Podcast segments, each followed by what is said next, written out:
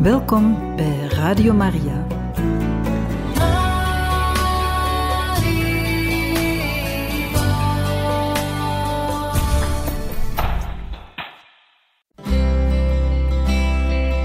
Welkom bij Boekat, een programma van Radio Maria.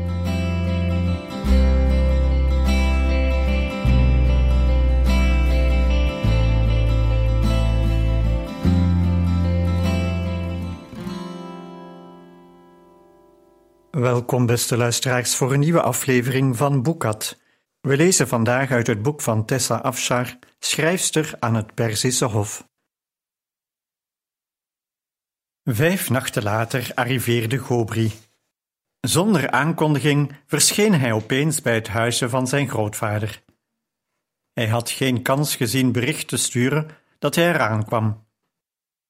Hij had naar het zich liet aanzien al veel moeite moeten doen om de missie voor ons te volbrengen. Koninklijke boodschappers reisden veelal in trajecten.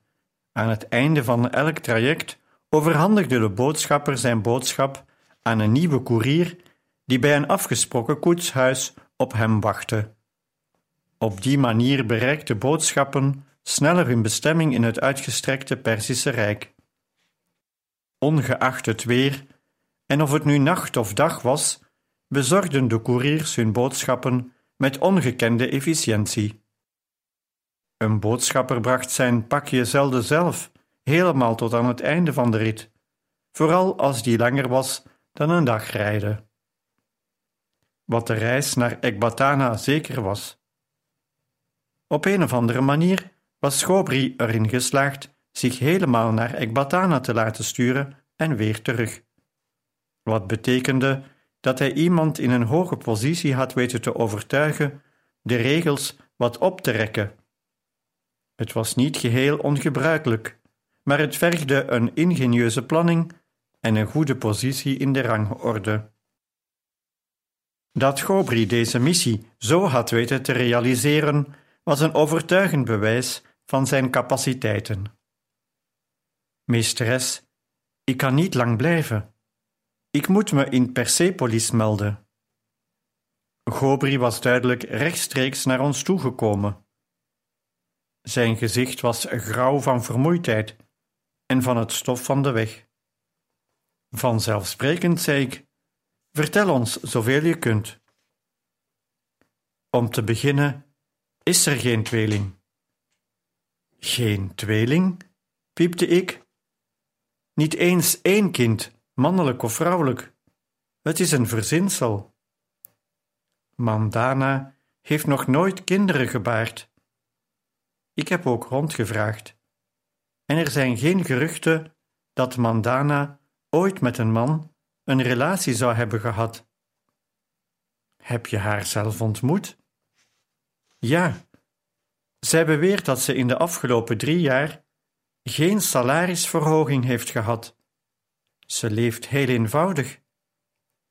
Ik heb een paar van haar medewerkers gesproken. En iedereen is zeer over haar te spreken. Ze is eerlijk en rechtvaardig, volgens haar personeel. Haar gedrag heeft nog nooit ook maar iets van een schandaal gewekt. Ik begrijp het niet, zei Pari. Waar gaat dat geld dan naartoe?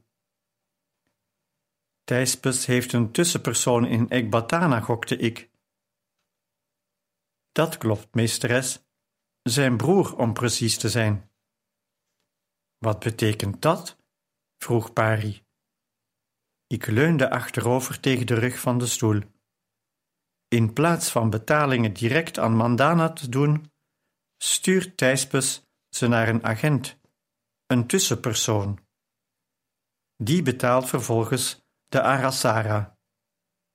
Maar dat is maar een fractie van de betaling die hij heeft gekregen.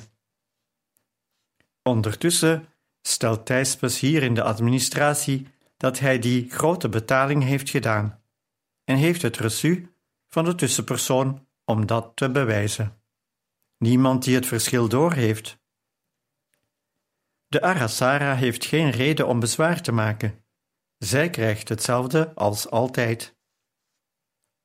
Dat hele verhaal over die tweeling is een verzinsel om het groeiende budget voor Ekbatana aannemelijk te maken, voor het geval iemand vragen begint te stellen. Al betwijfel ik of heer Darius dat ooit heeft gedaan.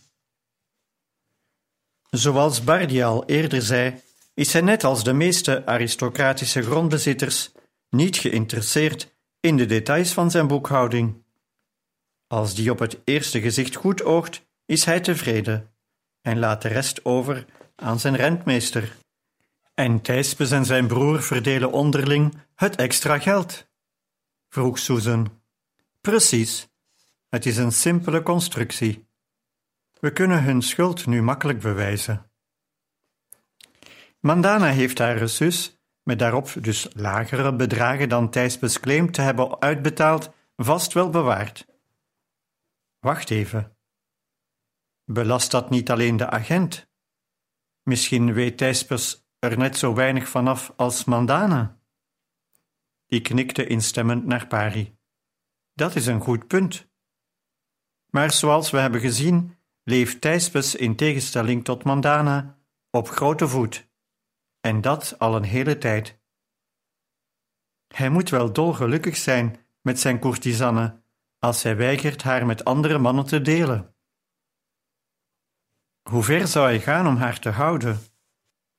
Een ander detail dat Thijspes betrokkenheid verraadt, is dat Mandana's huidige salaris absurd is. Elke rentmeester zou een dergelijke onrechtmatigheid direct uitzoeken. Voeg dit bij zijn stiekeme gedrag en het feit dat de tussenpersoon geen vreemde, maar zijn eigen broer is, en dan begint het bewijs tegen hem zich toch wel heel erg op te stapelen. Het lijkt de toren van Babel wel. Natuurlijk moet heer Darius de zaak zelf nader onderzoeken en erover oordelen, maar het wordt hoog tijd hem te wijzen op wat zich achter zijn rug afspeelt. Gobri, je bent lang genoeg bij ons gebleven. Ik ben je heel dankbaar voor je uitstekende werk. Ik had onder de bedienden van de koning geen capabeler man kunnen vinden. Bardia's borst zwol, alsof ik hem persoonlijk had geprezen. Meld je bij het paleis, ging ik verder, maar kom ons vooral weer bezoeken als je in de gelegenheid bent. Ondertussen zal ik een brief opstellen voor heer Darius, waarin we onze zaak tegen de rentmeester uiteenzetten. Als je zou kunnen helpen die brief naar Ekbatana te krijgen, dan zou ik je erg dankbaar zijn. Evenals ongetwijfeld heer Darius straks. Elke koerier is goed. Je hoeft geen speciale dingen te regelen, zodat je hier weer helemaal naartoe moet. We hoeven alleen maar een boodschap te versturen naar heer Darius. Maar een brief schrijven aan mijn echtgenoot bleek nog niet mee te vallen. Ik besloot het als een officieel document op te stellen en niet als een persoonlijk schrijven. En toch had ik een probleem.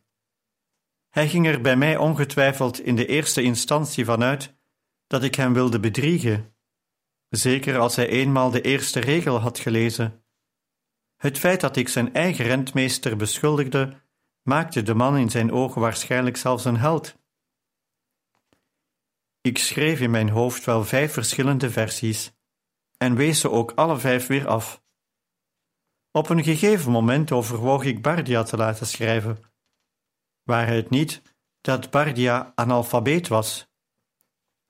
Vier dagen waren verstreken en ik had nog steeds geen brief.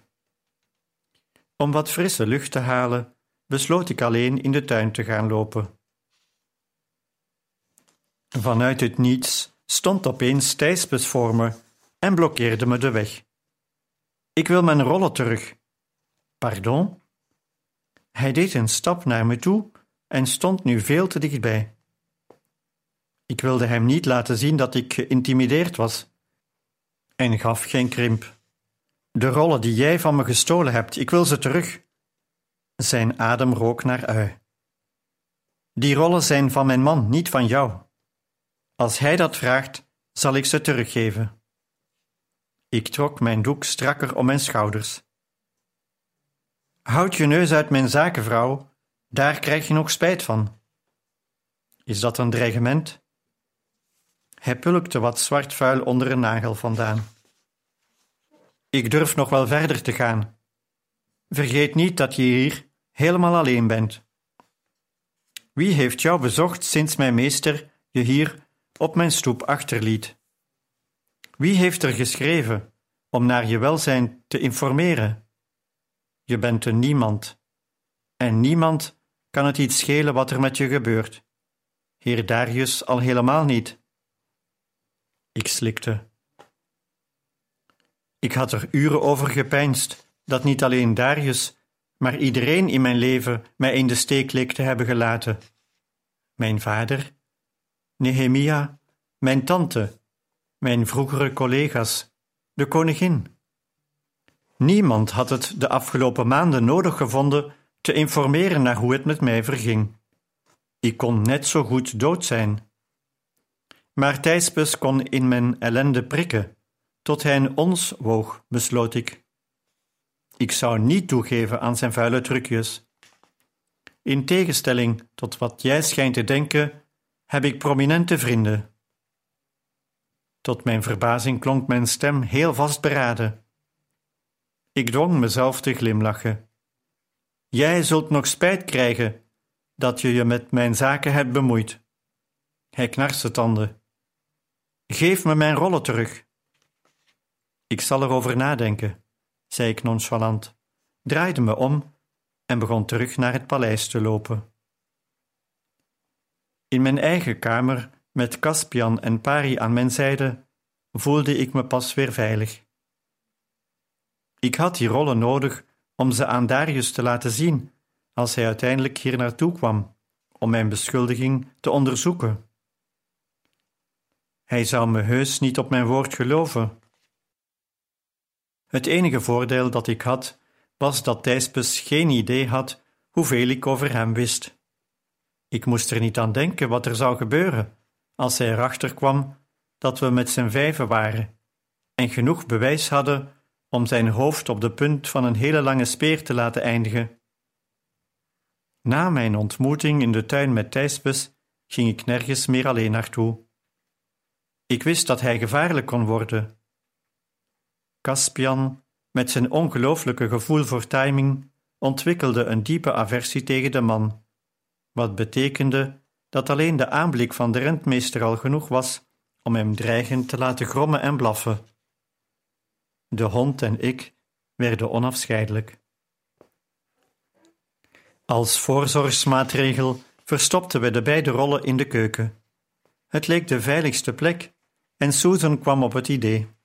Ze had een niet functionerende broodoven die al een jaar lang geen vuur meer van dichtbij had gezien. We wikkelden de rollen in leer, stopten ze achter in de oven en dekten ze af met as en blokjes hout. Ik denk dat zelfs Caspian ze niet zou hebben gevonden. Het bleek een verstandige voorzorgsmaatregel. Op een dag kwamen we terug in mijn kamer na een bezoek aan Bardia en troffen het vertrek in volstrekte chaos aan. Thijspes had niet eens de moeite genomen zijn zoektocht te verhullen. Het duurde uren voor we de boel weer aan de kant hadden. Bovenop mijn bed lag het beschadigde perkament met psalmen dat Nehemia Darius op onze huwelijksdag had geschonken. In zijn niets ontziende speurtocht had Thijspes het nog meer beschadigd. Ik vouwde het heel voorzichtig open en zag tot mijn opluchting dat het nog te repareren was. Onbewust begon ik te lezen. Heer, mijn rots mijn vesting, mijn bevrijder. God, mijn steenrots, bij u kan ik schuilen. Mijn schild, kracht die mij redt, mijn burcht. Mijn toevlucht, mijn redder. U redt mij van het geweld. Ik roep, geloofd zij de Heer, want ik ben van mijn vijanden verlost.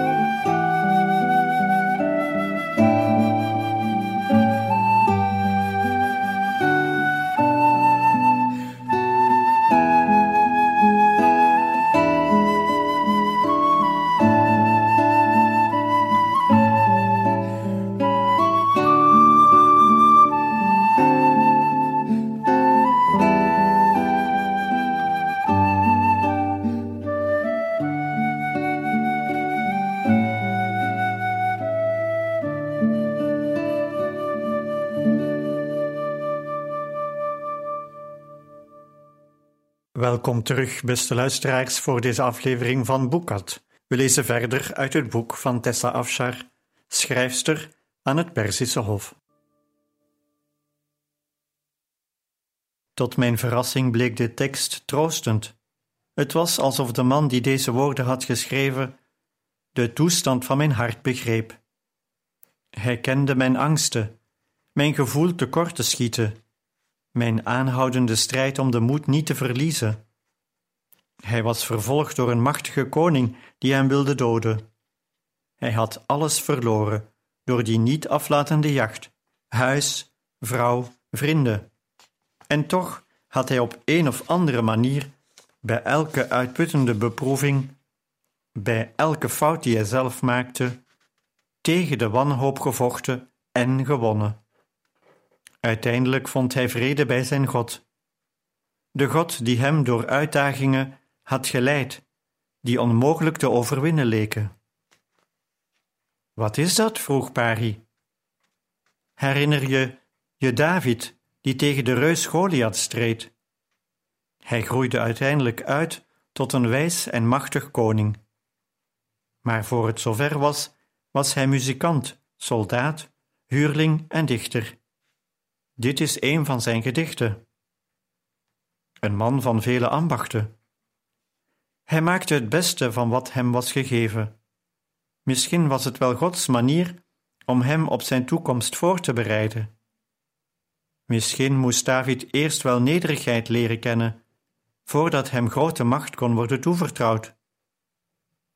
Redde God hem uiteindelijk van zijn vijanden? Ja, dan moeten we Hem vragen ook ons te redden. Als ik eerlijk ben, meesteres, denk ik soms dat we niet tegen Thijspes op kunnen. Ik wist wat ze bedoelde, en ik vond het nogal ironisch dat een Perzische een Jodin erop moest wijzen zich tot God te wenden voor hulp. Typisch God, om pari te gebruiken om mij nederigheid te leren. En dus deed ik wat ze had voorgesteld, en leerde haar hoe de kinderen van Israël bidden. Het was lang geleden dat ik me tot God had gewend. Achteraf stelde ik vast dat het me onverwacht vrede schonk. Ik pakte Nehemia's perkament en legde het liefdevol in mijn hutkoffer. De volgende dag meldde Bardia dat zijn huisje hetzelfde lot was beschoren en ik kon dan misschien verdragen dat iemand mijn domein binnendrong. Het idee dat Thijsbes mijn dierbare vriend zo had lastiggevallen en zijn huisje nog verder had verwoest, maakte mij woedend. Ik had het liefst de hond losgelaten. Op die ellendeling. Later zou ik er nog spijt van krijgen dat mijn scrupules me daarvan hadden weerhouden.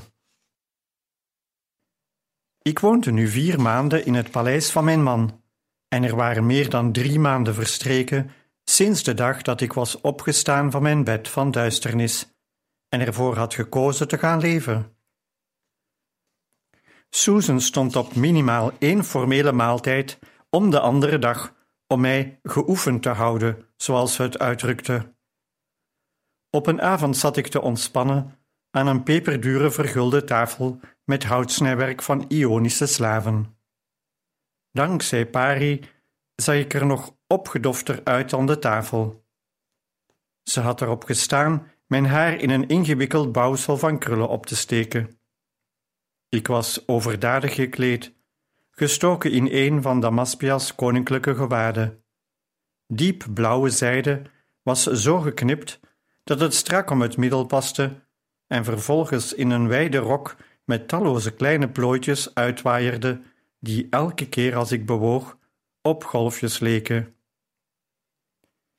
Pari had de extra stof die ze van de zoom had genomen slim gebruikt om het decolleté wat netter te maken. Vanuit het niets zei Susan opeens: U ziet er zo mooi uit, meesteres. Heer Darius valt steil achterover als hij u ziet. Ik slikte net een rijpe vijg door toen Susan dat zei en spoog hem gechoqueerd uit.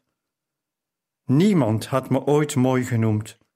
Mijn moeder, die was mooi.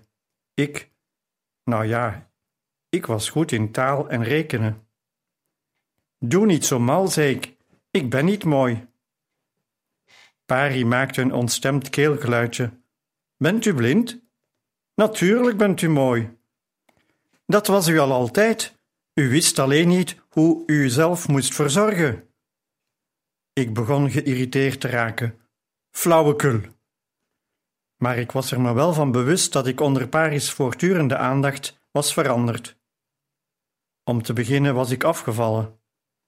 Mijn bewuste beslissing gezonder te gaan eten, gecombineerd met de dagelijkse beweging die ik nu kreeg, hadden ervoor gezorgd dat ik de extra kilo's was kwijtgeraakt die ik door mijn zittende leven jarenlang had gekweekt. Ik zou nooit een Damaspia worden. Ik zou nooit haar lichte botten en lange ledematen hebben. Ik was kort en rond. Maar het ronde had nu vorm gekregen, was vrouwelijk geworden. Het kon ermee door, denk ik. Maar niemand met gezond verstand zou beweren dat ik mooi was. En ik wilde niet dat mijn eigen personeel zinloze hoop in mijn hart plantte. Ik trok me terug in mijn kamer en negeerde de geschrokken blikken van de beide vrouwen toen ik het vertrek verliet.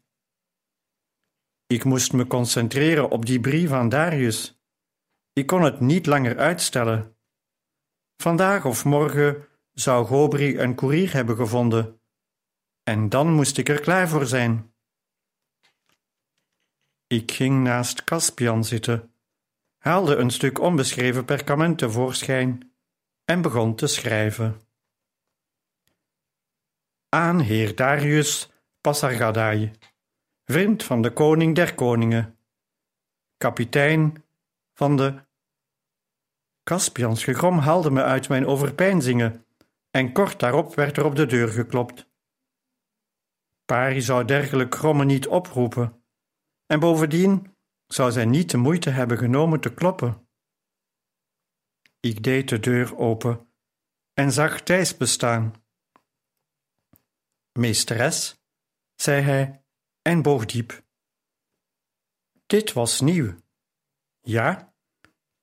Ik ben gekomen om mijn excuses aan te bieden. Ik probeerde mijn gezicht zo uitgestreken mogelijk te houden en in elk geval niet te laten merken dat ik op het punt stond mijn tong in te slikken. Werkelijk? Ik heb me schandalig gedragen. Ook al was het mijn meester die me hoogst persoonlijk met klem verzocht. Vergeef me dat ik het zo openlijk zeg, u met minachting te behandelen, toch schaam ik me voor mijn gedrag. Ik had u nooit op zo'n manier aan mogen spreken, ongeacht wat mijn heer van mij vroeg. Ik wijt het aan de druk van mijn baan. Ik moet zoveel terreinen beheren en mijn heer is altijd afwezig, zodat de verantwoordelijkheid geheel en al op mijn schouders rust. Ik had u nooit zo slecht behandeld als ik niet zo vreselijk druk was geweest en zoveel aan mijn hoofd had gehad. Dat begrijp ik. Dat deed ik helemaal niet. Ik vertrouwde die vent net zoveel als een spin die zich in zijn weppen wegbaant naar een gevangen vlieg. Ik vermoedde dat hij zo vriendelijk deed om mij uit mijn tent te lokken.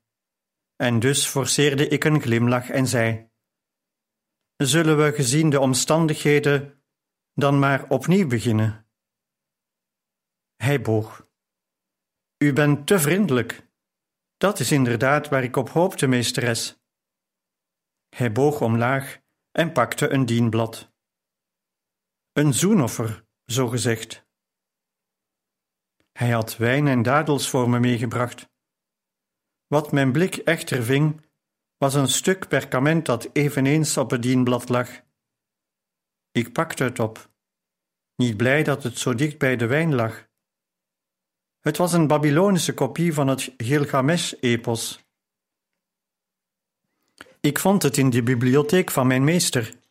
Ik dacht dat u het misschien zou willen lezen. Aangezien de privébibliotheek van mijn man in dezelfde kamer huisde als de boekhouding, was ik sinds mijn komst hier niet in de gelegenheid geweest leesmateriaal in handen te krijgen. Leesvoer geven aan een verstokte lezer was een wel heel doordacht omkoopmiddel. Dank je, zei ik. Ik legde het perkament op de bank, nam het dienblad van hem aan en sloot de deur voor zijn gezicht, voordat ik nog te vriendelijk zou worden. Een uur later ging ik helemaal op in het Gilgamesh-epos, toen Caspian naast me opeens doordraaide. Hij sprong op, rende naar de deur en begon vreselijk te blaffen en te janken. Het dier krabde met zo'n overgave aan de deur dat ik dacht dat hij er nog doorheen zou gaan. Toen hoorde ik het ook, het geluid van mannenstemmen in de verte. Caspian werd wild. Ik durfde hem niet naar buiten te laten. Bang dat hij een hap zou nemen uit de onbekende bezoeker. Ik probeerde hem te kalmeren, maar het dier liet zich niet van de wijs brengen. Uiteindelijk pakte ik zijn halsband beet en opende voorzichtig de deur, in de hoop te kunnen zien wie ons kwam bezoeken. Caspian sprong met zo'n kracht op dat ik hem niet langer vast kon houden. Hij stond op zijn achterpoten en legde zijn voorpoten op de schouders van de bezoeker van mijn deur. De arme man was gevangen in Caspians extatische begroeting. Zijn hand zweefde nog in de lucht op weg naar de deur om aan te kloppen. De hond begon opgetogen zijn gezicht te likken. Ik deed onbedoeld een stap achteruit, gefascineerd door wat ik zag. Mijn brief zou naar het zich liet aanzien nooit geschreven worden. Mijn man was thuis.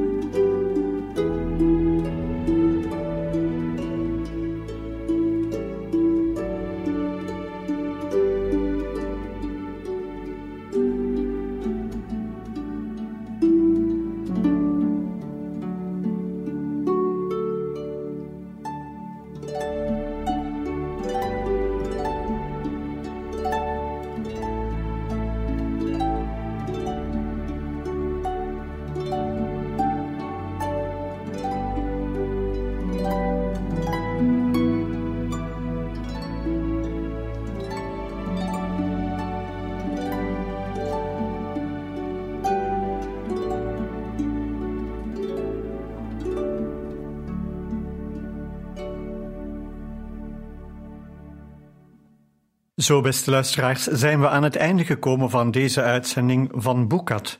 Morgen zijn we er terug met het vervolg van het boek Schrijfster aan het Perzische Hof van Tessa Afshar.